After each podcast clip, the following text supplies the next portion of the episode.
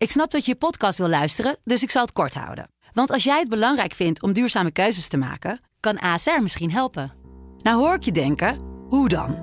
Nou, bijvoorbeeld bij het duurzaam herstellen van schade. Of de premies die we beleggen volgens ons duurzaam beleggingsbeleid. Dat bepaalt waar we wel en juist niet in investeren.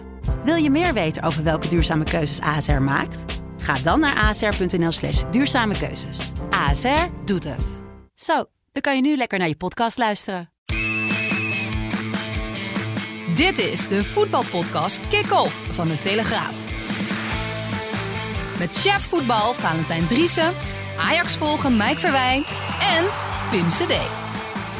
En een hele goede dag allemaal. Ja, we maken ons op voor een mooi Europees weekje voetbal. Mike Verwij die zit hier nog met het eh, e-ticket al op zijn telefoon.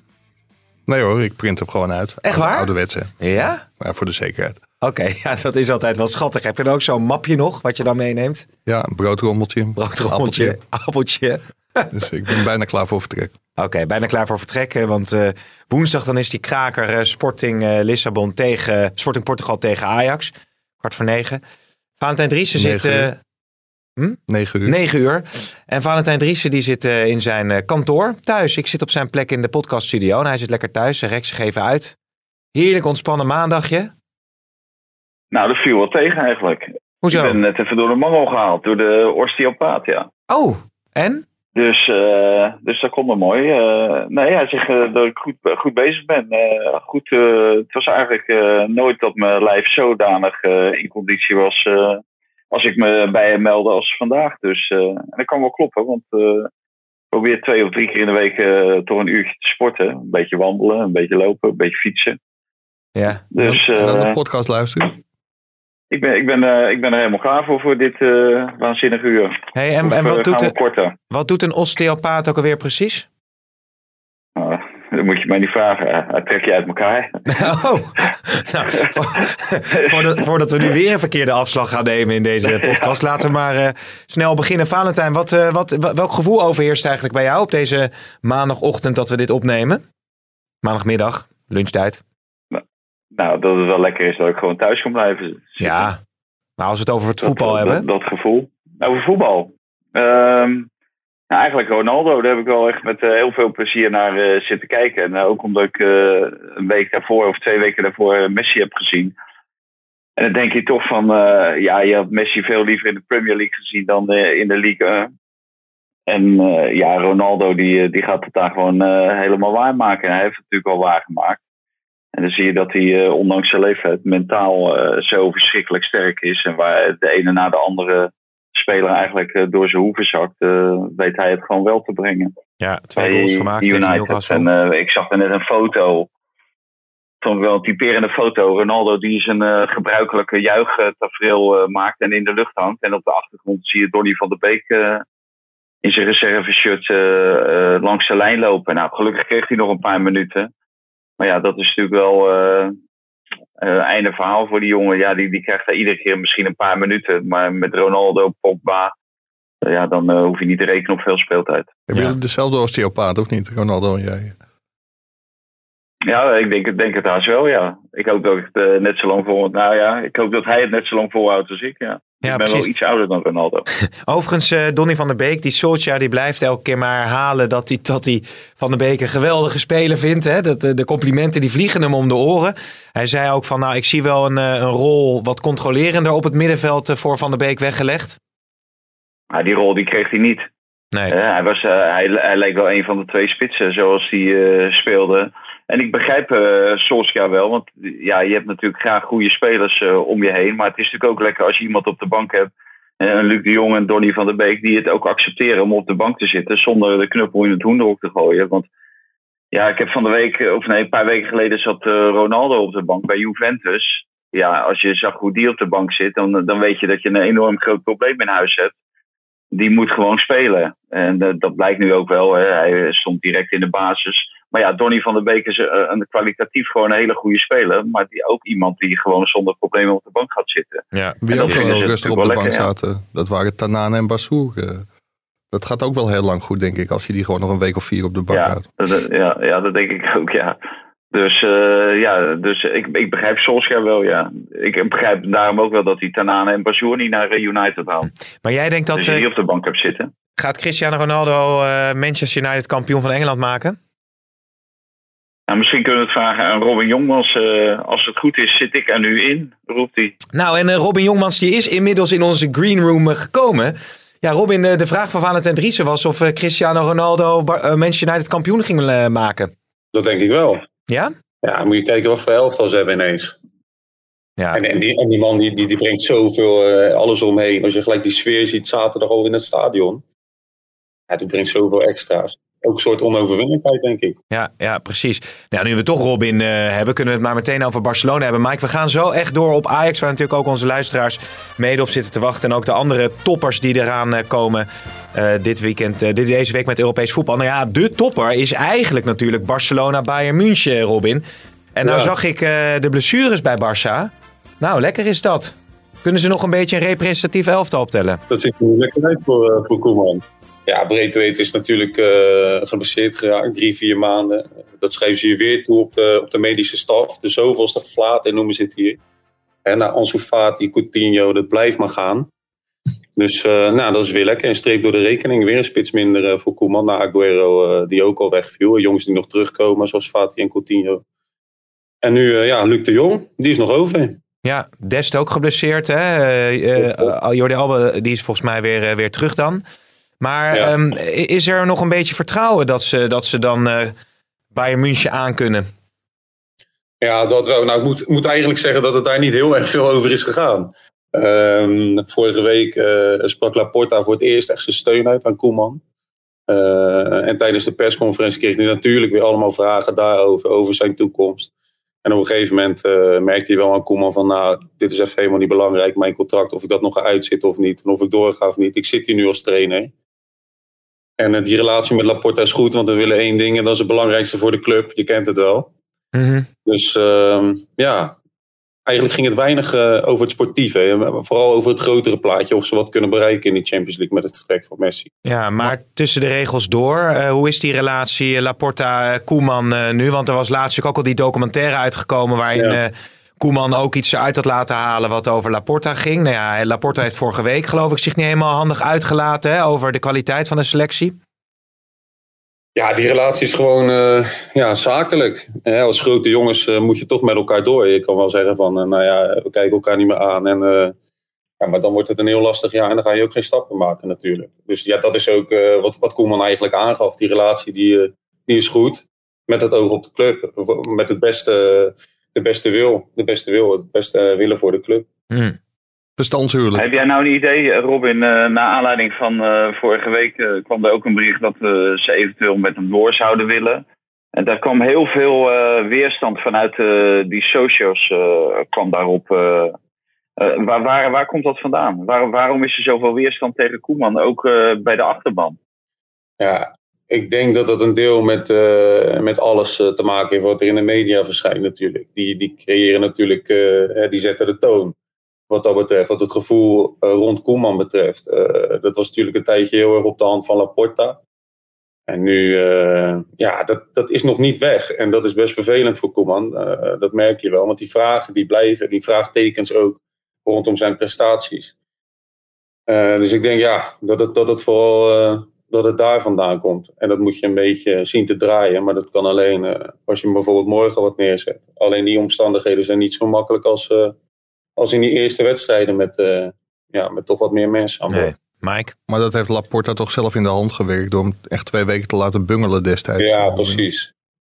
Natuurlijk eigenlijk asociaal, zou je het kunnen noemen. En dat heeft wel, uh, ja, die twijfel twee weken lang. Hè, dat, je gaat zeggen van, uh, nou, we gaan op zoek naar een andere trainer. Als we wat beters vinden, dan, uh, dan is het klaar. Maar ja. ik, ik, dat, dat helpt niet mee. Ik heb het zelf nog niet gezien, maar mensen die die docu op Videoland hebben gezien, ja, dat mag dan een stuk uitgeknipt zijn. Maar ik begreep mm. dat de manier waarop Rob Jansen en Koeman zich over Laporte uitlaten, dat het ook niet heel veel zal helpen aan het of tenminste zal bijdragen. Ja, die heb, heb ik ook gezien inderdaad. Uh, uh, ja. Nee, dat denk ik niet. Ik weet niet in hoeverre dat in overleg is gegaan. of, of dat wel of niet kan. nou ja, dat zal ook wel een rol Ja. spelen. Maar Robin, nog heel even, hè, want als ik jou zo eh, beluister, dan eh, lijkt het me dat als zodra Barcelona slecht gaat presteren, dat het krediet van eh, Koeman eh, niet erg eh, groot is. Of kan de club het zich financieel niet veroorloven? Ja, het krediet op de bankrekening is gelukkig ook niet zo hoog. nee. Wordt lastig, denk ik, om, eh, om Koeman eh, de laan uit te sturen. Ja, Ja, La- Laporta zei vorige week toch ook dat hij, ook als de resultaten gaan tegenvallen, dat hij pal achter Koeman staat. Natuurlijk is dat voor de bühne. Ja, precies. En dat was voor het, voor het eerst eh, eigenlijk dat hij steun uitsprak richting Koeman. Dat vond Koeman ook erg fijn. En eh, ja, dat is ook. Het is wel lekker als dat een keer publiekelijk gebeurt. Je hebt ook eh, eigenlijk nooit spelers gehoord over Koeman. Hè, zijn impact. Dat komt allemaal een beetje via via druipelt dat ook weer eh, keer naar buiten. Maar eh, dus daarom heb ik ook net nog de vraag gesteld. Nu Busquets dus toch, eh, er toch zat bij die Oh, ja. persconferentie. Eh, wat, wat die impact is geweest sinds, sinds Koeman is gearriveerd na die 8-2. En toen zei hij, van, ja, dat is duidelijk dat is, hoe, hoe groot die impact is geweest. Zeker gezien de, gezien de omstandigheden waar die mee te maken heeft. Het wegvallen van spelers, veel wisselingen in de selectie. Veel jeugd moeten toepassen. de pandemie haalde hij nog even aan. Ja. Eh, hij zegt, ja, die, die impact is gewoon heel groot geweest. Hey, maar Robin, als jij nu eh, als S- Spaans voetbalkenner de kwaliteit van de Spaanse teams analyseert, hè? hoe schat jij dan Barcelona in in de Primera Division? Want het zegt eigenlijk ook alweer heel veel dat als Breathwaite notabene geblesseerd raakt, dat er dan verdriet is bij Barcelona. Want ik denk dat ze een jaar, twee jaar geleden nog net niet een feest vierden als Breathwaite geblesseerd raakte. Ja, Nee, maar dat is wel een jongen. eh, eh, als je dan toch van een team moet hebben, als als Messi wegvalt. Kijk, dat is een jongen die. Die maakt zo verschrikkelijk veel meters. Die loopt zoveel dicht aan de voorkant. En daarin is hij natuurlijk wel belangrijk. En als je kijkt naar zijn cijfers, zijn goals. Ja. Ja, dat valt niet tegen. Dat is eigenlijk niet, eh, niet wat we hadden verwacht. Nou, die meters maakte Gerrit Nijboer ook eh, vroeger. Ja, dat, Ja, ik maak ze niet meer. Nee, maar, maar om je te onderbreken, Robin, want als je eventjes Ja. het vergelijkt met de andere clubs in Spanje, hè, wel, welk, wel, hoe- schat jij ze dan in? Achter Madrid, eh, Atletico, eh, noem het ja, maar. er worden ergens geluiden over een subtop. hè. Maar ja, als je even naar die selectie kijkt. Dan moet je ook niet ineens doen alsof er allemaal koekenbakkers rondlopen. Nee. Natuurlijk. En Nee. Coutinho dadelijk terugkomt, eh Ansu Fati, als die zijn niveau haalt. Nou, dat was echt, eh, echt een wonderkind, om het dan zo Ja. maar te noemen. Eh Aguero die nog terugkomt. Ja, ze moeten eerst allemaal wel terugkomen en, eh, en fit blijven. hè. Pedri die je nog hebt, Frenkie de Jong, Busquets. Nou, dat is een middenveld. Daar kun je in principe aardig wat teams mee wegspelen Ja. in, eh, in La Liga. Ja. Dus, ja, fi- financieel kan er niet zo heel veel. Maar die Bradwaite is toen toch gekomen vanwege de blessure van een ander. Hoe, hoe is die regel precies? Als een Van? speler. Door de blessure, door een langdurige blessure, dan mag je toch nog iemand aantrekken. ja, dat, dat... zijn extra spelen mochten zijn. Volgens mij is die regel ook alweer afgeschaft. Oké. Ja, oké. Door dit, eh, door dit eh, raar. Het was natuurlijk heel erg raar dat zij dat nog mochten doen. Ja. Hey, ehm, even, Valentijn, heb jij nog een vraag aan Robin? Want anders gaan we ook nog door even met, eh, met de andere zaak. Want eh, Mike die heeft inmiddels al eh, zijn rugzak bijna om, want die moet snel naar het vliegveld. Nee, ook op alle tijd. Oh nee, dat is flauw. Maar goed, Valentijn, wil jij nog wat heb- vragen? Ik heb, nee, nee, ik heb voor de rest geen vragen. Nee. Oké. Hey Robin, eh, hou ons op de hoogte. is voorbij. Eh, Ma- Valentijn of Maaike, volgens mij nog een vraag aan je. Nee, eh, Koeman die, die mag dan nu in een vol nauw kamp, zeg maar een Champions League wedstrijd. 40.000. Wat zeg je? eh, kunnen. 40.000 Ja, ook 40 nog. 40.000 dan eindelijk met publiek. Ja. Maar dan tegen, heb je dat nog gevraagd? Tegen Bayern München. Dat is natuurlijk best wel een beladen wedstrijd na die 2-8. Dat was ook de reden waarom hij ooit trainer van Barcelona is geworden. Maar ziet hij die wedstrijd nou met angst en beven tegemoet? Of is hij toch wel vol vertrouwen? Ja, dat kwam eigenlijk niet zo eh, in zijn woorden terug. Het ging heel erg om hè, de, de jongens die hij die, eh, die die dan mist. Ehm, en over zijn toekomst. En eh, het inpassen van jonge spelers. En ja, en dat hij keuzes moet maken waarmee hij toch eh, iets kan neerzetten morgen tegen Bayern. Want ja, het zijn er natuurlijk erg weinig geworden. Ja. Er wordt zelfs al geïnt op een, eh, op een basisplaats voor Luc de Jong. Nou, dat zou zomaar kunnen nu als je dit eh, ziet. Maar hij zegt ook, eh, het geldt ook voor Coutinho. ze hebben zo lang niet gevoetbald door blessures. Die hebben, die, hebben, die hebben geen ritme, die hebben echt wedstrijden nodig. Zegt hij ook. Dus ja, als je twee, drie van dat soort jongens moet gaan opstellen. Ja, dan kun je het zelf wel invullen natuurlijk. Dan wordt het een zwaar verhaal. Ja. Tegen een ploeg die met zo'n eh, intensiteit eh, speelt. Ja, ja nou dat Kan, wordt... kan eh, je trouwens vrij over straat in Barcelona? Na, die, eh, na je anderhalf uur durend optreden bij Barça TV? Ja, nog wel. Oh? Nog wel? Ja, Nou, De eerste handtekening heb je al moeten uitdelen, of niet? nee, nee, dat niet. Nee. Ik zie wel veel mensen kijken, maar dat is Wel selfies. wel, Maar ik denk niet dat die je Barca TV hebben gekeken. Maar je was uitgenodigd op Barça TV. Vertel. Eh, ja, dat was, eh, dat was ineens heel snel bij de presentatie van Luc de Jong. En eh, nou, dat was wel heel erg leuk aan het veld van, van Camp Nou. In Spaans? Nee, in het Engels was dat. We're joined here uh, by Robin Jongmans, a journalist from the Telegraaf, all the way from Holland, who's set here in, Bar- in uh, Barcelona uh, to follow the developments of the team. Now, of course, with the addition of another Dutch player, uh, how can you not be here? And uh, I mean, so many eyes are on, on Holland, of course, set on Barca always throughout history. It started half a century ago with the signing of Johan Cruyff, and the love affair is continued on now Yeah. with uh, uh, Luc de Jong, of course. Yeah, it's uh, getting better and better every time. Dus het was eh, lekker schakelen anderhalf uur lang in het hoofd. Dus op een gegeven moment eh, was de tijd ook wel leeg. Maar dat was, eh, was heel erg leuk om te doen eh, eh, rond die presentatie. om dat allemaal mee te maken, dat, eh, dat circus eromheen. Ja. Ja. En eh, ja, 600.000 kijkers volgens mij live hadden. Oh. Dus eh, 600.000 keer hoog Ja, ik wil net zeggen, mo- Ja. mocht je ook hoog houden of niet? Kon je meer dan 11 keer of niet? ik, ja, ik wel. Dan waren ze nu nog aan het filmen, denk ik. Oké, oké. Hey Robin, hartstikke bedankt. jongen. Heel veel plezier deze week weer. En eh, we spreken je ongetwijfeld eh, Ja. snel weer. Kunnen wij eh, even snel eh, de stellingen be- beetpakken en dan, eh, dan gaan, we weer, eh, gaan we weer door. Ehm, niet Ajax, maar PSV is de favoriet voor de titel. Oneens. Oneens. Ik heb het al gezien, die Darami wordt een topspeler bij Ajax. Oneens. Ik heb uh, daar maar niet gezien. Weet eens, weet eens. Huh? Geen mening. Ik heb het daarmee niet gezien. Oké, oké. Nou, ben je het oneens, denk ik. AZ moet gaan ik investeren ben om... altijd heel genuanceerd, hè. Oh ja, Ik wil eerst wat zien en dan, dan wil ik een oordeel over vellen. nee, dat snap ik. AZ moet gaan investeren om een troosteloos seizoen te voorkomen. Dat kan niet. Dat kan pas vanaf 1 januari, eh, Pim. Ja, nou ja, god, dan. Eens. Oneens. Nou, met Cristiano Ronaldo erbij gaat Manchester United kampioen van Engeland worden. Hadden we eigenlijk besproken, hè? Ja, wat heb ik gezegd? Ik weet nou niet wat ik gezegd heb. Ik, zie, ik heb net die stand gezien. Maar ik heb ook een stukje van Chelsea gezien.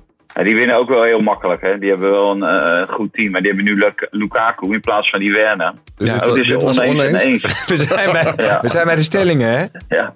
Ja. ja, maar dit was toch de laatste stelling? Nee, de ene laatste. Dus de maandag, dus, maandag uitzending. We hebben toch niet zoveel stellingen? Nee. Weet iets? Eh, oneens. En jij, eh, Mike? Eh, eens. En Barcelona wint van eh, Bayern in de Champions League woensdag? Oneens. Nee, die gaan eraan. Oh, je, ik mag zeggen, dat is ook wat, hè. Maar goed, in ieder geval, laten we even Ajax eh, erbij pakken. Want eh, dat is natuurlijk toch wat heel veel luisteraars willen weten. Ja, wie gaat er spelen en waar? Dat is natuurlijk de vraag waarmee, eh, waarmee mensen zitten nu. Daar kan ik nog niks over zeggen, zou Erik Nee. ten Haag zeggen. Maar nee, het is twee dagen voor de wedstrijd, dus dat, dat is echt afwachten. Klaassen en Stekelenburg die gaan waarschijnlijk wel mee naar Lissabon. En daar zal gekeken worden of zij eh, fit genoeg zijn om te spelen. Ja, ja. Martinez en eh Tagliafico die zijn in ieder geval fit genoeg om te spelen. Oké, oké. Hey, want jij Berghuis op 10 eh, zien voetballen. Of jij natuurlijk ook, eh Mike. Je zei er wat over in een video, Valentijn. Is dat een goed plan ook voor de woensdag eventueel? Ja, als Davy Klaassen het niet is, is dat een uitstekend plan. Maar als Davy Klaassen daar is, dan denk ik dat Davy Klaassen daar gewoon staat. Ja, Ja. ja. En Berghuis op de bank.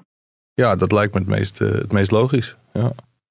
Ja, dat is toch wel, eh, als je hem hebt gezien spelen in de laatste interland tegen Turkije. En dan ook een goede indruk gemaakt nu tegen Pek Zwolle.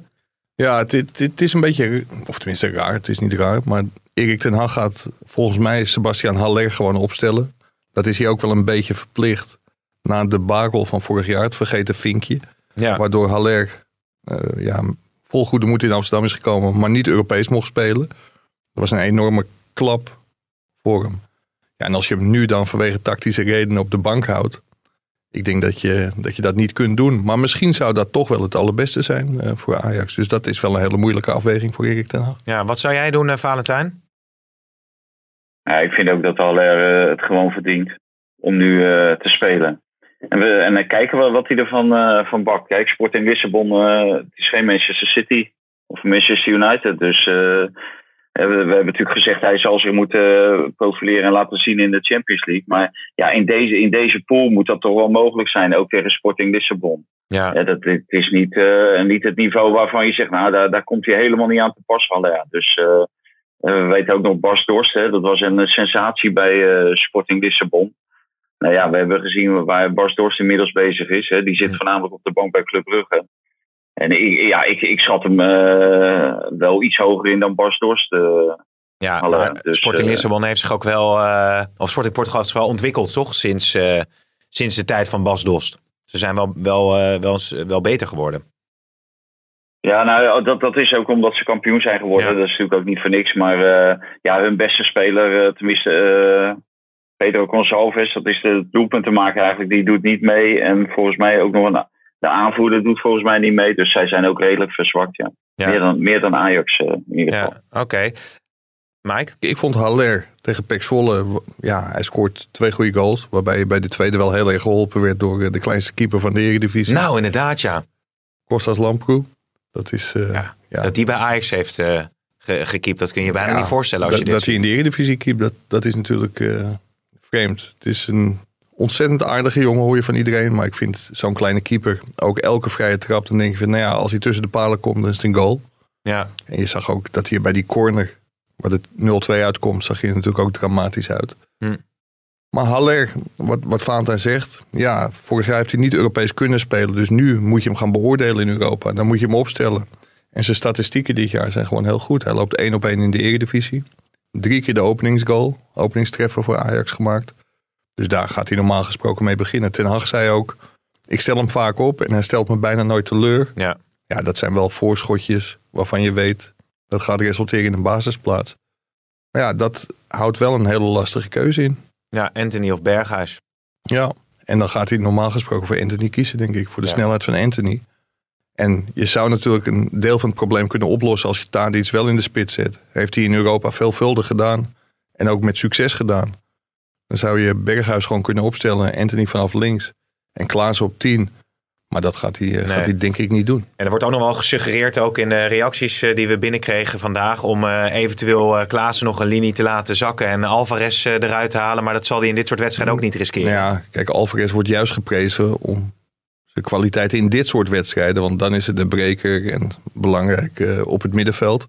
Maar ik ben vooral heel erg benieuwd naar de keuze. eh, Blind, Martinez, Tagliafico. Ja. Wie hij van die spelers gaat, eh, gaat kiezen als iedereen fit is. Ja, Daley Blind speelde dramatisch tegen Pax Volle. Dacht het op 50% te kunnen doen. Heel slordig in de passing. Maar ik denk dat je Daley Blind met zijn ervaring en ook zijn bijzondere kwaliteiten. Dat je die toch nodig hebt in zo'n wedstrijd tegen Sporting Portugal. Dus ja, Ja. welke keuzes daar gaan vallen. En die Van Rens zal ook op de bank, eh, op de bank verdwijnen. Want Masraoui speelde, speelt rechtsback. ja. Rens speelde tegen Pax Volle echt uitstekend als linksback. Maar ja, daar is hij nu, eh, nu Blind en Tagliafico eh, daarvoor beschikbaar zijn. Ja. Is hij daar de derde keuze, ik. ja, nou weet ik van Valentijn dat hij wel heel erg fan is van Tagliafico. hè? Jij, jij zal daar wel voor pleiten, denk Ja. ik, dat hij speelt. Ja, maar die gaat natuurlijk gewoon niet spelen. Eh, hij gaat nooit met een centrum timber Daley Blind spelen. Er zit zoveel voetbal in en zo weinig gif. En echt verdedigend. ja, ik vind Timber verdedigend wel, wel goed. Maar ik kan me voorstellen, hij loopt makkelijk weg. Hij is goed aan de bal en dat, dat la- laat hij ook zien. Maar dat levert ook risico's op. En dat is Daley Blind ook. Dus ik denk dat hij gewoon met Martinez gaat spelen en eh Tagliafico. Ja, waarom moet Tagliafico spelen? Wanneer heeft Tagliafico laten zien dat het eh, een onbetwiste basisspeler is de afgelopen anderhalf jaar? Nou, dat heb ik niet gezien. Dus ja, ik, ik zou. eh, volgens mij is die keuze niet moeilijk. En laatst zat hij natuurlijk ook gewoon op de bank. Heeft hij natuurlijk ook plaats moeten maken. En Ja. het, het jammer is natuurlijk wel dat je blind mist in de, in de opbouw eh, centraal. Maar ja, blind kan vanaf linksback beter, beter uit de voeten dan uh, Tagliafico. En dan zien we ook al die, die domme overtredingen gelukkig niet meer. Ja, ja, precies. Overigens, nog is er nog Eh, één positie. Jij, jij bent eh, redelijk goed ingevoerd. eh. even een quizvraag Oh, jou. jee, daar gaan we. Hoeveel minuten heeft Timber tot dusver in de Champions League gespeeld? Eh, Valentijn weet het antwoord, want we hebben het er gisteren in de vergadering even over gehad. nul? Hij zit wel heel dichtbij. Ja. Ja, wat, wat zijn het dan? Drie? Nee, één. Ja, nou, potsidori zeg, was een Hij, moeilijke hij- vraag. hij is ingevallen in blessuretijd tegen Atalanta. Ja, En in blessuretijd weer uitgevallen Ja. tegen Atalanta. die was dat, was dat eh, de uit- of thuiswedstrijd? Thuiswedstrijd. Dus niet de uitwedstrijd waar Traoré eh, zoveel indruk maakte. Die nu in Rusland het overigens ook hartstikke goed doet, hè? Ja, in Oekraïne. Ja, of in Oekraïne, ja. Precies. Maar, dat is, eh, maar wat nog een ander, een ander eh, relevant eh, punt is, is natuurlijk ook de doelman. Hè? Want Pasveer die keepte dan tegen Pek Zwolle. Nou ja, goed, hij heeft één redding eh, geloof ik eh, moeten maken. Dat deed hij aardig. Stekelenburg toch weer een beetje krakkemikkig. Het gaan ook geluiden op van ja, gooi die gorter dan maar voor de leeuwen. Misschien niet eh, komende week al, maar ja, je moet toch wat. En met die, met die twee oudere keepers, met alle respect, kom maar je er ik zou misschien de niet geblesseerde. Gorter niet opstellen. Nee. Die is ook geblesseerd. Die is ook geblesseerd. Ja, Ja. Daarom staat hij ook niet op de, op de bank tegen Pek Zwolle. oké. Daar zaten Razi en Sandford. Mhm. Ja, twee hele jonge keepers. En het is te hopen voor Ten Hag dat hij niet met die, met die keepers naar, naar Portugal moet. Pasveer is natuurlijk wel een redelijk zekerheidje. Hoewel die in de wedstrijd om de Johan Cruijffschaal eh, ja, ook wel heel veel aan te rekenen viel, viel, vond ik. Dus ja, dat is allemaal niet ideaal. Nee. En de oproep van Ten Hag om vooral Onana een nieuw contract te laten tekenen. Naar Onana zelf toe en naar Ajax toe. Ja, dat, eh, dat zegt toch, toch wel heel veel, denk ik. Ja, maar hoe lees jij? Want ik zie eigenlijk verschillende interpretaties van, van de Onana-situatie. De ene zegt van ja, hij zal wel vertrekken. Oké, ik zag zo zo'n column eh, van, eh, van- Hugo Borst, eh, die echt uithaalde ook naar, naar Onana. Ja, maar dat, dat vind ik heel makkelijk. Ik heb een heleboel mensen horen uithalen naar Onana. Maar dat zijn volgens mij mensen die, die niet vaak in het stadion komen. Of in ieder geval niet op de hoogte zijn van de situatie van Onana. Want Onana heeft twee jaar geleden al aangegeven Ja. Dat hij wilde bijtekenen. Maar dat werd toen door Ajax op de lange baan geschoven. En als Overmars hem toen gewoon een contract had laten tekenen, had je nu dit gedonder niet gehad. En dat hij vervolgens ja, heel dicht bij het aflopen van zijn contract komt. Kijk, die doping eh, schuld, zeg maar, die, die plaspil, dat is wel zijn eigen schuld. Maar hij kan er niks aan doen dat zijn contract bijna afloopt en dat er heel veel clubs eh, geïnteresseerd zijn. Ja, ja. Hoe kijk jij naar die keepers-situatie, Valentijn? Nou ja, ik, ik, ik begrijp de columnisten, en, eh, maar ik begrijp Onana ook. En de, enige die hier een eh, verstandige beslissing moet nemen, dat is Ajax. En ik denk, eh, want er wordt geroepen, ja, dan, dan pakt hij een paar miljoen en dat moeten we hem niet gunnen. Maar ja, wat zeggen ze altijd? niets is groter dan de club. Dus, dus dan, dan zou je dat toch opzij moeten schuiven. Dan zou je hem toch gewoon dadelijk als hij fit is, of als hij speelgerecht is, moet je hem gewoon weer onder de zetten. Ja. Want je, het kan niet zo zijn dat je je dubbel laat pakken. Eerst laat je je pakken omdat Onana zegt van eh, ik ga aan het einde van mijn contract transfervrij weg. En vervolgens eh, speel je daar de Champions League en dan in beslissende wedstrijden. En kom je eh, met Pasveer aan of met, met Gorter of met Razi, weet ik wie. Terwijl je Onana in je selectie hebt zitten. Kijk, dat, dat moet je jezelf ook niet aandoen. Het is natuurlijk leuk om heel roomser te zijn dan de paus. Maar het is wel betaald voetbal. En daar, daar hangen ook weer allerlei ehm, eh, contracten vanaf. Of je wel of niet doorgaat in de Champions League. En dat heb je met uh, Onana heb je een veel grotere kans om door te gaan. Dus ja, uh, en ik denk dat de Ajax er zo in staat. En ik heb het verhaal vanochtend gelezen van Mike. En volgens mij staat uh, ten achter ook zo in. En, ja. en, zo moet je er ook in staan als club zijn. het belang van de club gaat voor alles. En ja, en uh, ja, ik vind het ook lullig dat Onana niet bijtekent. Want, want Mike zegt terecht van hij heeft twee jaar geleden heeft hij de kans gehad. Maar hij heeft vorig jaar ook de kans gehad om bij te tekenen. En hij heeft ook de kans gehad om bij te tekenen terwijl hij uh, thuis zat uh, en iedere maand zijn salaris overgemaakt kreeg. Dus ja, dat heeft hij niet gedaan. Oké, prima. De, ja, dus dat moet je eigenlijk toch wel een beetje zakelijk zien. Ja, maar zeg maar een jaar geleden heeft Ajax ook de stekker uit de onder, onderhandelingen getrokken. En niet Onana. Die kwam nog met een tegenvoorstel. Maar toen zei Ajax, ja, genoeg is genoeg. Maar wat is het alternatief? 22 september wordt Maarten Stekelenburg 39. Mm -hmm. ja, begin volgend seizoen is Pasveer ook 39. En dan weet ik wel dat keepers wat langer meegaan dan, uh, dan voetballers. Maar toekomstperspectief is natuurlijk niet heel erg rooskleurig met twee van zulke oude keepers. Gorter is een talent, maar moet zich nog bewijzen. Nou ja, Valentijn zei de vorige podcast. Onana had ook nog niks bewezen toen hij erop kwam. Dat was een, ja, gewoon een succesnummer. Alleen ik denk dat je voor het geld waarmee je Onana nu kunt binden en langer kunt binden, dat je daar geen nieuwe keeper voor, uh, voor vindt. Nee. Waarom vind je dat Ajax een inschattingsfout heeft gemaakt uh, uh, in de transferperiode door niet in te zetten op het aantrekken van een, goedkopere keeper, of een, een jongere keeper misschien, en gewoon wat meer de portemonnee daarvoor te trekken? Ja, Ajax heeft twee keepers aangetrokken. Die dachten dat het met Pasveer en met Gorter allemaal wel goed zou komen. Maar dat zijn niet keepers die op Europees topniveau of subtopniveau keepen. Nee, maar ze hebben gekeken hoe Stekelenburg vorig jaar heeft gepresteerd. Kijk, en Stekelenburg is nu gewoon de nummer 1, ook door de dopingschorsing van Onana. Ja, haal maar een keeper die achter Stekelenburg nummer 2 wil, uh, wil zijn. Voor heel veel geld. Dat doe je ook niet. Dus daarom hebben ze transfervrij Pasveer opgehaald. En voor 1 miljoen euro Gorter aangetrokken. Maar ja, nu je Onana nog in huis hebt. Die geeft ook aan, ook via zijn zaakwaarnemer, dat er echt over contractverlenging gepraat kan worden. Mm -hmm. Ja, dan denk ik dat je daar vol voor moet gaan. En desnoods maar iets verder moet gaan dan, uh, dan je zelf wilt. Of aanvankelijk wilde. Want Onana is gewoon een van de topkeepers in Europa. Ja, ja. Vind jij dat er een inschattingsfout ja, is gemaakt? Het, ja, nee, ja, ik vind het wel een inschattingsfout. Zeker omdat je, je hebt al een, een, een 39 of een 38-jarige. Ja, dan ga je geen 37-jarige erbij halen. Uh, op, op zo'n moment. En je, je weet dat hij, uh, dat hij een hele tijd niet kan keepen. Kijk, er staat bij, bij Twente een keeper. Ja, die, die had je ook misschien ook kunnen halen. He, zo iemand. Uh, iemand die, die in ieder geval, in ieder geval ervaren is. Waarmee je ook de Champions League in kan. He, zonder probleem.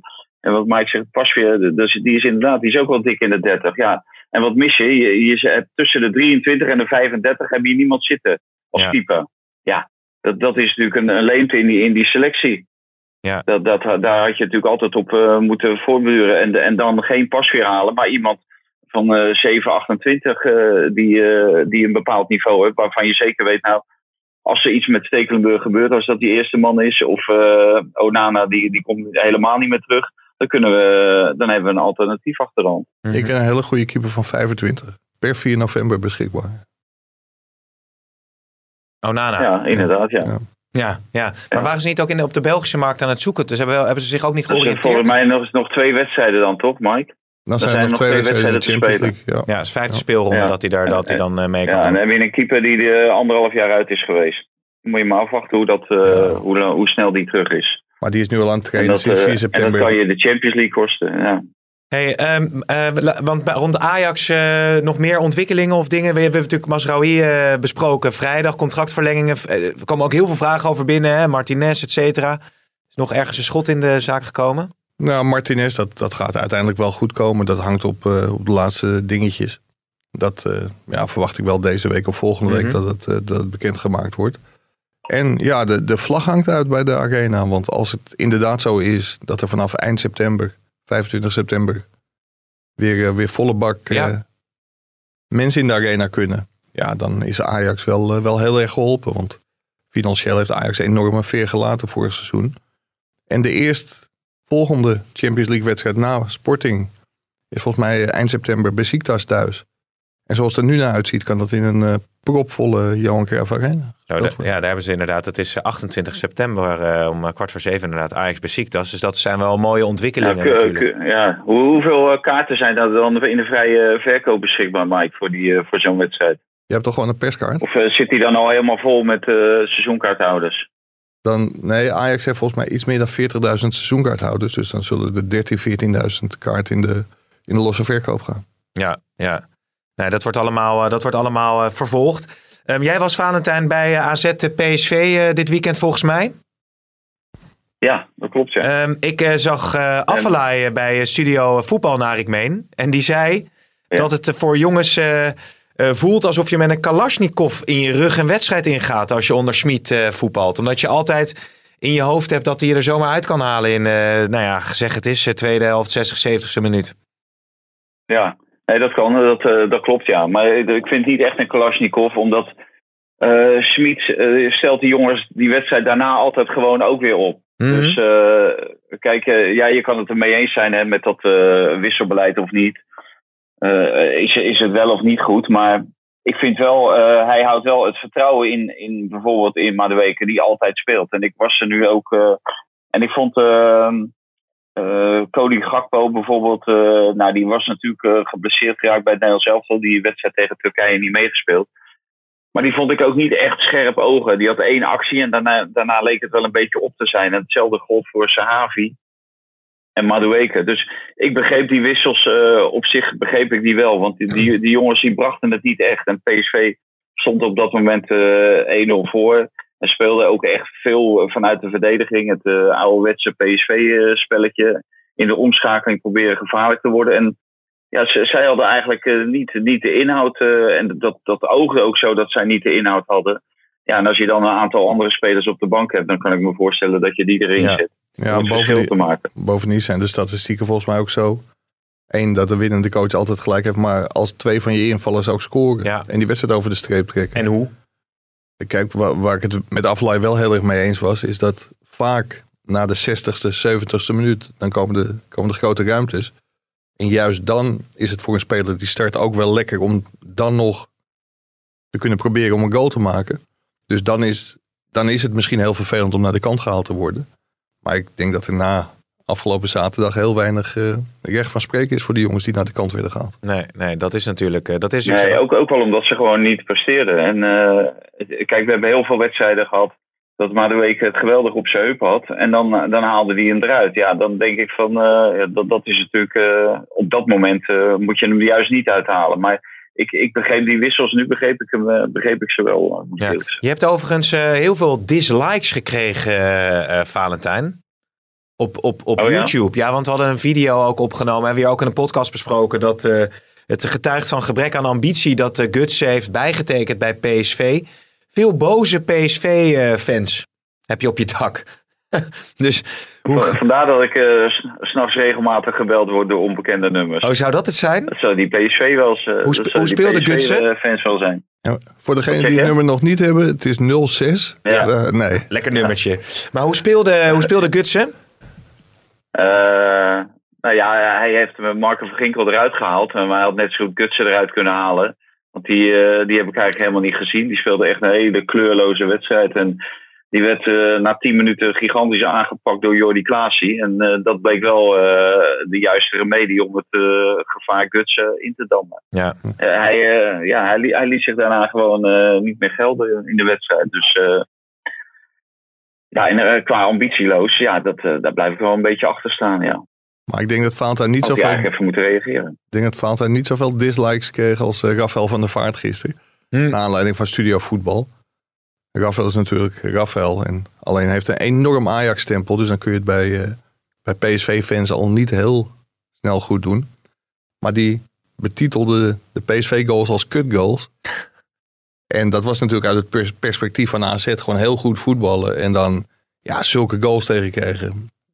Boskachli, die, die schiet bal- Weergeloos. Ja. ja, een weergeloze goal, maar die schiet Ja. nooit meer binnen. Dus ik snapte wel wat Van der Vaart bedoelde. Als je dat dan roept van, ja, Boskachli, kut goal. Nou, zo maakt hij hem never nooit meer. Nee. Nou, die kreeg ook een berg ellende over Ja, zich heen. eh. ja. Maar heb je nog behoefte om daar verder op in te Ja, gaan, maar eh, die, keeper, die Valentijn? keeper had ook wel wat mogen doen hoor. Maar heb je Maar- de keeper bij die die derde goal gezien? Van Doan? Ik, volgens Ja, mij. ja, maar ik, vond al bij de eerste goal vond ik al. eh, hij heeft volgens mij eh, vier ballen tussen de palen gehad. Eén van Gakpo. Die pakte die, dat was de eerste. En de rest al tussen de palen ging, eh, ja, die, ging, die gingen er gewoon in. En terwijl die mee, meevoetballend, dat deed hij het best aardig. Hij, hij bleef heel rustig aan de bal, is dan een goede keeper. En hij heeft ook wel een goede uitstraling, want hij, hij is bijna twee meter, of hij is twee meter. Maar ja, het belangrijkste van een keeper is toch ballen pakken. En Ja. dat ging niet helemaal goed. Ik zal geen grap Dus dan maken kan je over... heel klein zijn, zoals Lamproe. En dan, eh, dan, dan is het niks. Maar als je heel groot bent, is het niet per definitie wel wat. Nee. Nee, ik zal geen grap maken over Vincent Bijlo. Maar als je hem bij die derde goal zag, dat leek echt werkelijk waar helemaal nergens op. Toen was hij. Vincent Bijlo. Eh, Vincent Bijlo. Nee, Justin Bijlo. Justin. Oh ja, nee. Nee. Ja. ja, maar goed. Wou, je waar, waar, wou jij nog, eh, wou jij nog reageren op, op, op, die, op die... Ik snap, het, ik snap die PSV-fans wel, hè? Want dan heb je natuurlijk... Het is ook een prestatie dat zo'n Gutsen bijtekent. Ik snap dat je daar als fan... Maar dat is helemaal geen prestatie.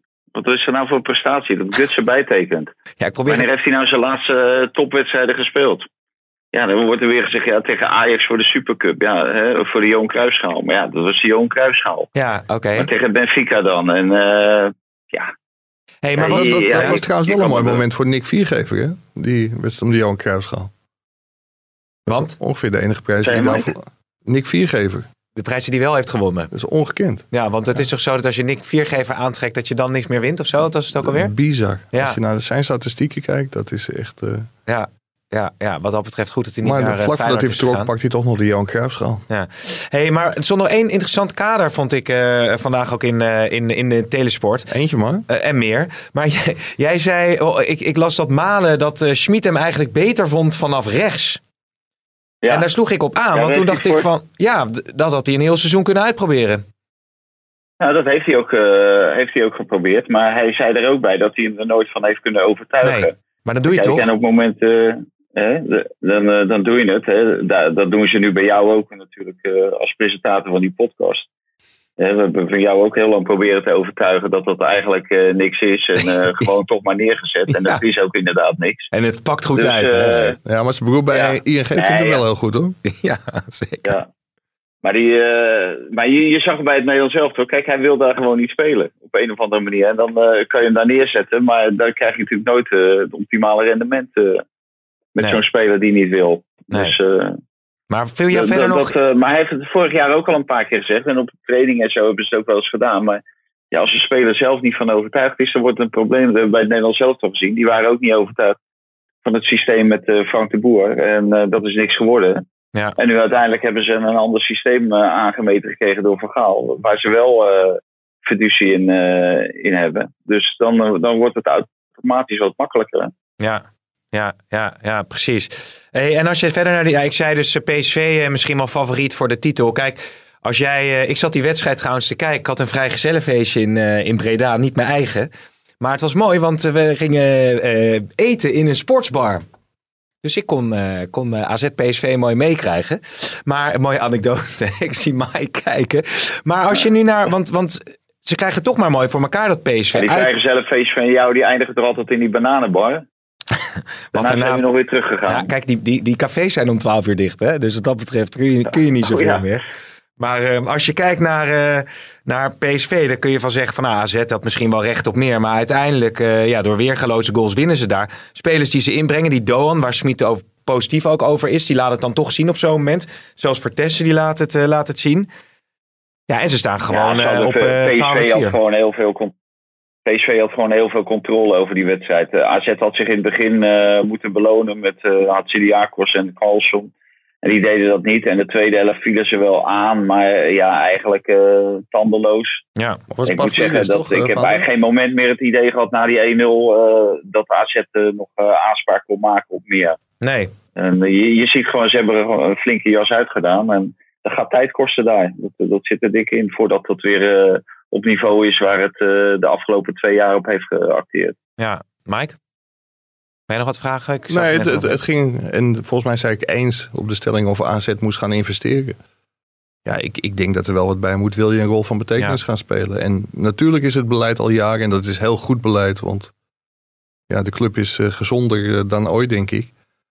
Alleen op een gegeven moment, als je hele hoge ambities hebt en die heeft AZ, dan denk ik dat er wel iets bij moet. Ja, maar jij zegt inderdaad al eh, terecht van ja, dat kan dan pas in de winterstop. Dus wat dat betreft eh, hadden ze misschien toch meer moeten eh, besteden om Veerman te halen. Want die maakte weer een, tenminste, een goede indruk de halve wedstrijd volgens ja, maar mij. dan weet ik niet of je alleen met Joey Veerman een heel stuk, stuk verder bent. Nee, nee.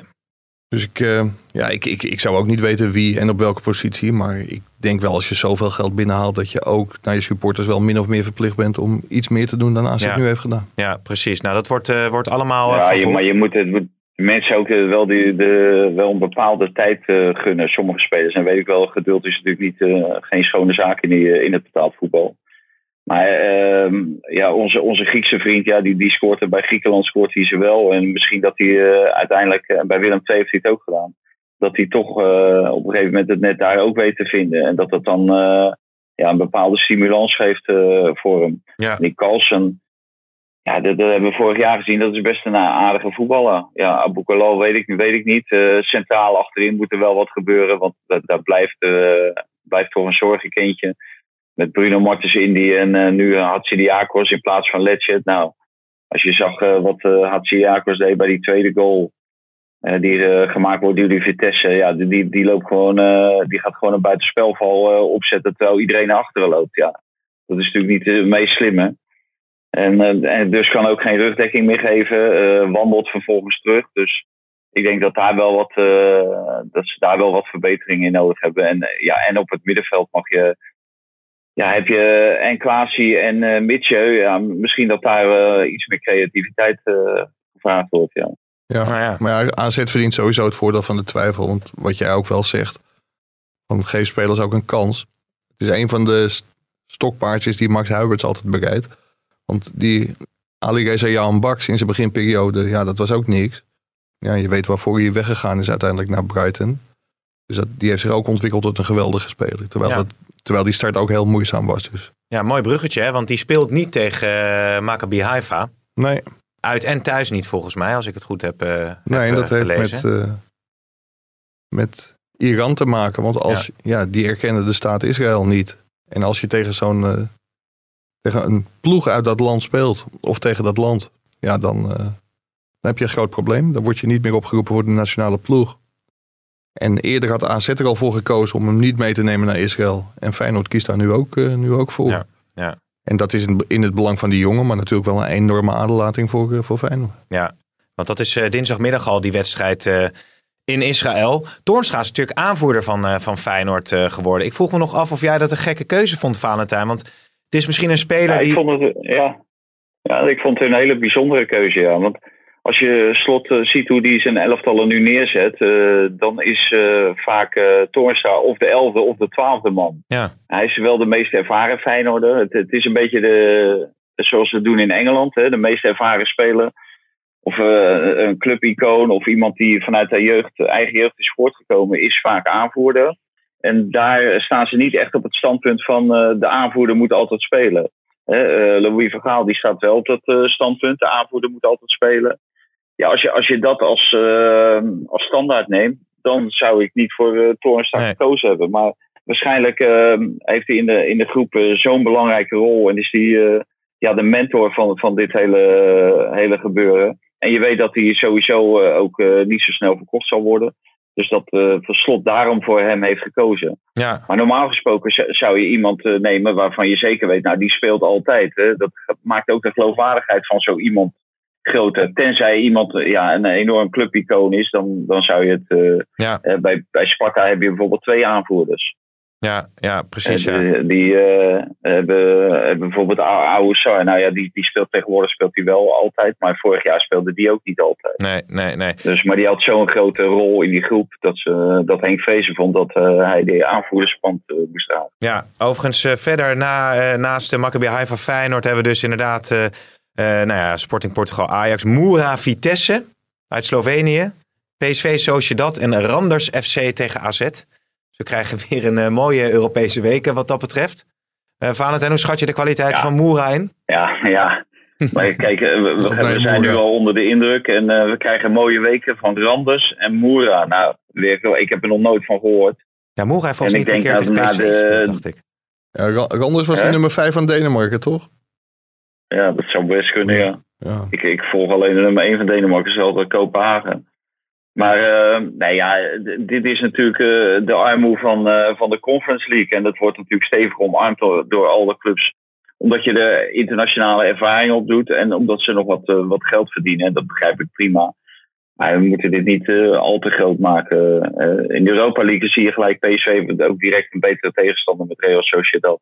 Ja. Dat is natuurlijk wel een aardige, een aardige graadmeter voor eh, PSV. Alhoewel, vorig jaar speelden ze in de eerste wedstrijd tegen AZ speelde Sociedad heel goed. Ja. Speelden ze AZ Ja. echt weg. Maar in de tweede wedstrijd, eh, toen was het ballonnetje wel doorgeprikt bij Sociedad. En eh, die hebben het tweede seizoen zelf en niet echt heel veel indruk meer gemaakt. Nee, ze- zullen, zullen, En, en nog ja? een mooie wedstrijd. eh, Manchester City Leipzig hè, met een Nederlands tientje. Nederlands-Turks tientje.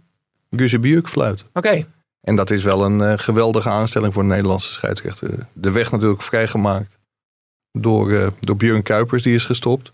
Dus dat schept ruimte voor een andere Nederlandse Ja. scheidsrechter. Hij heeft Italië-Bulgarije uitstekend gefloten. Goede rapporten. En als de UEFA je beloont met Manchester City Leipzig, ja, dan zien ze het wel in je zitten. Ja, dat eh, kan hij meteen vol aan de bak. Mooie, mooie wedstrijd om te fluiten. Overigens vraagt Cesar zich af nog op Twitter. Hoe gaat het trainen in de sportschool, Mike Verwij? Zie je dat niet? Hè? Ja, volgens mij best goed. Cesar. En, eh, Ne- of Neres single is omdat hij zelfs Ellie Lust niet, niet meer voorbij komt eh, op het voetbalveld. Ja, zijn in mijn woorden. Neres viel toch wel, viel die redelijk in of niet? Nee, die viel niet, Nee, eh, viel niet nee. redelijk in. Nee. En over Ellie Lus gesproken. Ja. Ik hoop dat ze meegaat naar Portugal. Want ik, ik heb beelden gezien dat zij de situatie daar op die Portugese tribunes toch heel goed kan inschatten. Ja, En als het uit de hand dreigt te lopen, dan weet Ellie gewoon de, de gemoederen wel weer tot bedaren te brengen. weet je wie ik vanavond zie? Ellie. Ellie. En? Ja. Wijn- Wijntje? Nee, werken. Oh. Maar kan, kan, zou ik het even aan Ellie, aan Ellie vragen? Ja, ik Hoe wil, daarnaar ik, wil, kijkt. ik wil graag tips hebben. Wat hoe wil jij ik, eh, precies? Ja, even, wat, wat wil je dan specifiek weten? Kan ik het ja, even hoe ik me moet gedragen op die tribune bij Sporting. Ja. En of ik geen olie op het vuur gooi. Nee. En dat alles wel rustig blijft. Ja, oké. nou, ik zal het aan Ellie vragen. Je krijgt het, eh, je krijgt het teruggekoppeld, dacht, dacht ik zo. Maar dan eh, zeg- kunnen we toch nog even tot slot, denk ik, naar het, eh, naar het buitenland gaan. Er niet meer vragen? Ja, er zijn wel zeker eh, meer vragen binnengekomen. Maar ik wilde even naar het, naar het buitenland gaan. Eh, dan kan ik dat ook nog even nakijken. Maar Van Bommel, Valentijn, wat een eh zegenreeks, hè? Ongekend, joh. Ja, dat heeft hij eerder ook gedaan bij PSV. Hè? Dus eh, ik hoop niet dat dit het begin van het eind is, eh, ook bij Wolfsburg. Hè, dat hij de standaard zo hoog legt eh, dat hij daar later op wordt afgerekend. Ja, Als hij dan eh, drie keer verliest. Hè? Dat, dat kan ook zomaar met dit elftal. Het is natuurlijk ook geen bijzonder elftal. En de- hij heeft ook wel een redelijk programma. Heeft hij een redelijk makkelijk programma tot dusver gehad. Alleen eh, de moeilijke, moeilijkste was eh, Leipzig. Maar ja, die staan volgens mij nu eh 16e of zo, 15e in de Bundesliga. Dus Ja, dat is niet het Leipzig van eh, Nagelsman. En eh dit is nu het Leipzig van Bobby. Ja. Dus eh, ik wil dat, net zeggen, dat tijd voor valt allemaal niet mee. Ja. ja, Maar ja, eh, nou ja, dat, dat, dan moet je wel een beetje doorheen kijken door die, eh, door die positie. En voor Van Bommel eh, is het natuurlijk geweldig dat hij, eh, dat, hij eh, dat hij bovenaan staat. Ja. Zeker na wat hij heeft meegemaakt in die beker en eh, in de aanloop naar de competitie. Want of eh, ja, hebben ze volgens mij alles verloren. En toen dacht iedereen natuurlijk van, eh ha, daar gaat hij. Maar eh, nou ja, vier gespeeld twaalf. Ja, maar ja, je Je zegt, kan het van, minder doen. je zegt hij moet de lat voor zichzelf niet eh, te hoog leggen. Het, het instapmoment was natuurlijk eigenlijk al heel raar. Eh Wolfsburg heel Ja. hoog geëindigd, Champions League gehaald. Dus dit, dit moet hij eigenlijk ook wel doen. Maar het is wel fantastisch dat het hem lukt. En als je ook ziet tegen wie zij spelen in de Champions League. Daar heeft hij natuurlijk ook wel kansen met Lille, Sevilla, Salzburg. Zeg ik uit mijn hoofd. Hm. Dus dat, eh, ja, Ja. Dat, dat biedt ook wel perspectief. En Ja. hij, hij vindt dat hij een heel aardig elftal heeft. Ja, het is natuurlijk ook uitstekend voor het Nederlandse trainerschilde. als er een keer weer een, eh, een Nederlander het goed doet eh, in het buitenland. Mag ook wel weer eens, ja, inderdaad. Ja, de afgelopen jaren was dat echt heel mager. Voordat we overigens nog Maar naar ja, die wanneer, laatste... wanneer, doe- wanneer doen ze het goed, Mike? Dat is, dat is een beetje de vraag. Wanneer, de- wanneer voldoe je aan de verwachtingen daar van, eh, van, die, van eh, de club zelf en van de supporters en, en van heel Duitsland? Ik wilde zeggen door de beker Wat- te winnen, moet je maar dat- neerzetten? dat gaat niet meer lukken. maar eh, nee, ja, ik, ik, ik denk eh, gewoon bij de eerste zes te eindigen. En het liefst natuurlijk bij de eerste vier. Weer plaatsen voor de Champions League. Ik denk dat je het dan fantastisch hebt gedaan. Ja, nou Peter Bos die heeft ook eh, inmiddels weer een beetje de weg omhoog eh, ingezet met, eh geloof de tweede overwinning op rij. Ja, naar beneden kon niet meer. Nee, precies ja. Jij wilde nog even, voordat we naar de laatste punten gaan, nog even struiken erbij halen. Was natuurlijk de overtreding van Liverpool op Liv Elliott eh, dit weekend. Ja, en eh, een hoop commotie. En natuurlijk ook een verschrikkelijke blessure die die jongen opliep. Alleen als je naar de overtreding op zich kijkt, dan denk ik dat het geen rode kaart was. Hmm. En ik begreep ook dat die jongen, ik, ik heb zijn management gesproken, dat hij toch heel erg, eh, ja, het heel erg zwaar heeft. Want zo'n blessure wil je niemand aandoen. En dit was gewoon heel ongelukkig, denk ik. Zijn tweede been zwaaide door en daardoor brak hij zijn been, eh, of zijn enkel, Elliot. Tenminste, dat was de eerste, eerste diagnose. En Struik lijkt me geen type die, eh, die spelers Nee. moedwillig blesseert. Dus dit, dit is echt een eh, ja, heel vervelende situatie voor allebei. Ja. Waarbij het wel zo is dat Struik waarschijnlijk ook over- een wedstrijd of twee, drie weer op het veld staat. En dat deze jongen er natuurlijk maanden uit ligt. Ja, ja. Heb jij dat Nou, als... ik vond wel heel. Nou, ik, vond- ik vond eh, wat heel typerend was, en dat, dat eh, daarmee geeft eh eh, Virgil van Dijk eigenlijk een beetje de lezing van Mike aan, dat het niet bewust was. Die is nog naar eh, Struik toegegaan, ook nog op het veld, en die, eh, die sloeg zijn arm om hem heen. En die, die, ja, die sprak hem eigenlijk moed in. Die heeft dit natuurlijk vorig jaar meegemaakt met die, met die rare keeper van Engeland, die hem gewoon het EK kostte. En dat, dat neemt Van Dijk natuurlijk mee in zijn achterhoofd. En dan toch heeft hij, ja, de grootheid om, om naar Struik toe te gaan. Dus die had echt wel gezien dat dit geen opzettelijk, maar gewoon eh, ja, een onopzettelijke over, of, eh, gevolg was van een, eh, van een overtreding van, Ja. van die jongen. Ja. Maar de, de Dus, scheidsrechter... en, en zo werd het volgens mij in Engeland ook eh, ervaren. Hè, want het is niet nu ineens een enorme heksenjacht op, eh, op struik. Terwijl dat eh, normaal gesproken in Engeland zo makkelijk wel kan gebeuren. Ja. ja, maar je zal bij deze wedstrijd... Pickford heette die, het, eh, de keeper trouwens, die blinde. Maar je zal var zijn bij deze wedstrijd. In feite moet je tegen die scheidsrechter zeggen die direct rood trok. Van ja, kom even naar dat scherm. Want dit is geen rood. Maar ik denk dat geen var, waar ook ter wereld dat durft. Want stel je voor dat de hele nee, wereld... Kijk, eh, er wordt- het, het, het, er, wordt, er wordt wel een overtreding gemaakt. En eh, dat breken, dat is natuurlijk niet opzettelijk. Ja, en, en da- daar denk ik dat, eh, dat da- de gemoederen dat ook direct een beetje inpalmt. Op het moment, eh, of tot bedaren brengt. Op het moment dat je zo'n kaart ziet natuurlijk. Maar ik denk dat je als VAR in 100 van de 100 gevallen in, in, op zo'n moment zegt van... Ja, laat die rode kaart maar staan. Want Ja. jij zal degene zijn die het geen rode kaart vindt. En dan kom je dat VAR-hokje uit. En dan blijkt heel Engeland het wel een rode kaart te vinden. Waarbij een heel groot Liverpool-talent zijn enkel heeft gebroken. Ja, dan denk ik dat de heksenjacht zich niet op struik eh, richt, maar op, op de VAR. Moet je eh, VAR-hokje Ja. op een goede plek staan. Dat Wordt je net net zoals veilig uit kan lopen. Kevin Blom dat VAR-hok eh, omgedouwd toen bij, bij Ja. Zwolle. ja, Maar ja. dat, eh, ja, dat is natuurlijk ook een onmogelijke beslissing. Maar ik denk dat zo'n scheidsrechter, die ziet dan hoe die enkel staat. Ik denk dat je daarom rood krijgt. Hm. Maar als je puur de actie aan zich bekijkt, dan denk ik dat geel eh, Ja. zelfs veel was geweest. Ja. Die, die misschien niet eens had hoeven trekken. Ja, ja. Zullen we rustig naar een af, afronding gaan, eh, heren? Nog een paar vragen die binnenkwamen. Van der Vaart die had schijnbaar gezegd dat Berghuis werd overgeslagen. Ja. Hoe jij daarnaar kijkt? Ja, dat, dat vond ik. Ik vond hem niet zo heel goed spelen als eh, Martijn Meerdink dat bij ons in de krant als rapporteur wel vond. Maar twee assist en vooral de totstandkoming van die eerste goal was natuurlijk geweldig wat Berghuis deed. Maar ik denk dat hij in zijn rol als team bij Ajax nog wel moet groeien. En als hij daarin groeit, dat hij wel meer aangespeeld zal, wo- zal worden dan hij werd tegen Pek Zwolle. Ja. Ja. Dus in dat opzicht heeft Van der Vaart wel gelijk. Het was niet zo dat hij constant gevoed werd. Nee. En dat moet je eigenlijk als nummer 10 van Ajax wel willen. Hoe kijk jij daar naar, eh, Valentijn? Dit Nou, punt? ja, ik heb het vorige keer ook al gezegd. Ik vind ook dat hij veel nadrukkelijker aanwezig moet zijn. En zich ook veel nadrukkelijker moet laten gelden. Kijk, hij wordt gehaald voor, eh, van, van Feyenoord. Dus een eh, transfer die geweldig veel voet in de aarde heeft gehad. En het is een uitstekende speler. En eh, sommige spelers bij Ajax die, die kunnen echt niet in zijn schaduw staan. Dus hij mag zich echt wel wat meer laten gelden dan eh, zich laten ondersneeuwen door een, door een aantal jongens eh, die daar rondlopen. Dus eh, dat, dat vind ik ook. Ik vind- het heel raar dat hij, dat hij allemaal zo gelaten over zich heen laat komen.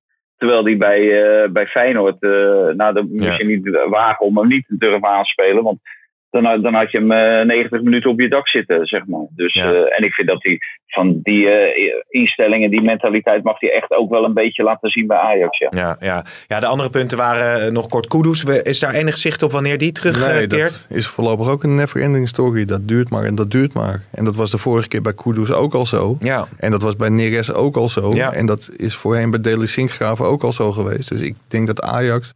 We hadden het net over de medische staf van Barcelona. Maar Ajax mag ook wel een keer een bezem door, door zijn eigen medische staf gaan halen, ben ik bang. ja, ja, ja precies. Nou, zullen we daarmee afronden? Wil jij nog wat kwijt, Valentijn, vanuit je eh, werkkamer? Of ga je zo je kunstgas maaien? Nee. nou, dat is misschien wel een goed idee, ja. Ja, toch? Even, je, even, even Ja. je snor drukken thuis. Krijg het gas maaien. Ja, ja, ja, ja, ja. Ja, dat is echt dat is wel een, eh, een goed advies, ja. Als ik even tussenuit wil, dan ga ik mijn kunstgras maaien. Ja. Dat is na bankdrukken er een favoriet hoor. Onderdeel in de sportschool, drukken. Hey, jongens, eh, dankjewel. Va- Mike, goede reis en eh, tot snel weer. Dankjewel. Interesse in meer podcasts? Luister dan ook naar Het Land van Wierduk. Het gevaarlijke is dat dat woke wordt omarmd door politieke partijen, media, instituties, vooral de academie, dus universiteiten, onderwijsinstellingen. Een podcast van de Telegraaf met analyses op het nieuws die u elders niet hoort. Met Wierduk. Als je je, je biologische geslacht zeg maar, baseert op een gevoel. Ik voel mij vandaag een lantaarnpaal, dus ik ben nu een lantaarnpaal. Dat is puur middeleeuws obscurantisme. En dan kun je net zo goed zeggen, ja, maar de jongens, de wereld is niet rond, die is plat. En Robert Ophorst. Met het gevaar dat ik weer advocaat van de Ja. duivel ga spelen. Maar Elke donderdag een nieuwe aflevering. Natuurlijk te beluisteren op de site en app van de Telegraaf en in jouw eigen podcast-app. In die gekte zijn we dus al langere tijd terechtgekomen. En dat uh, trans... ik zit weer op te winnen.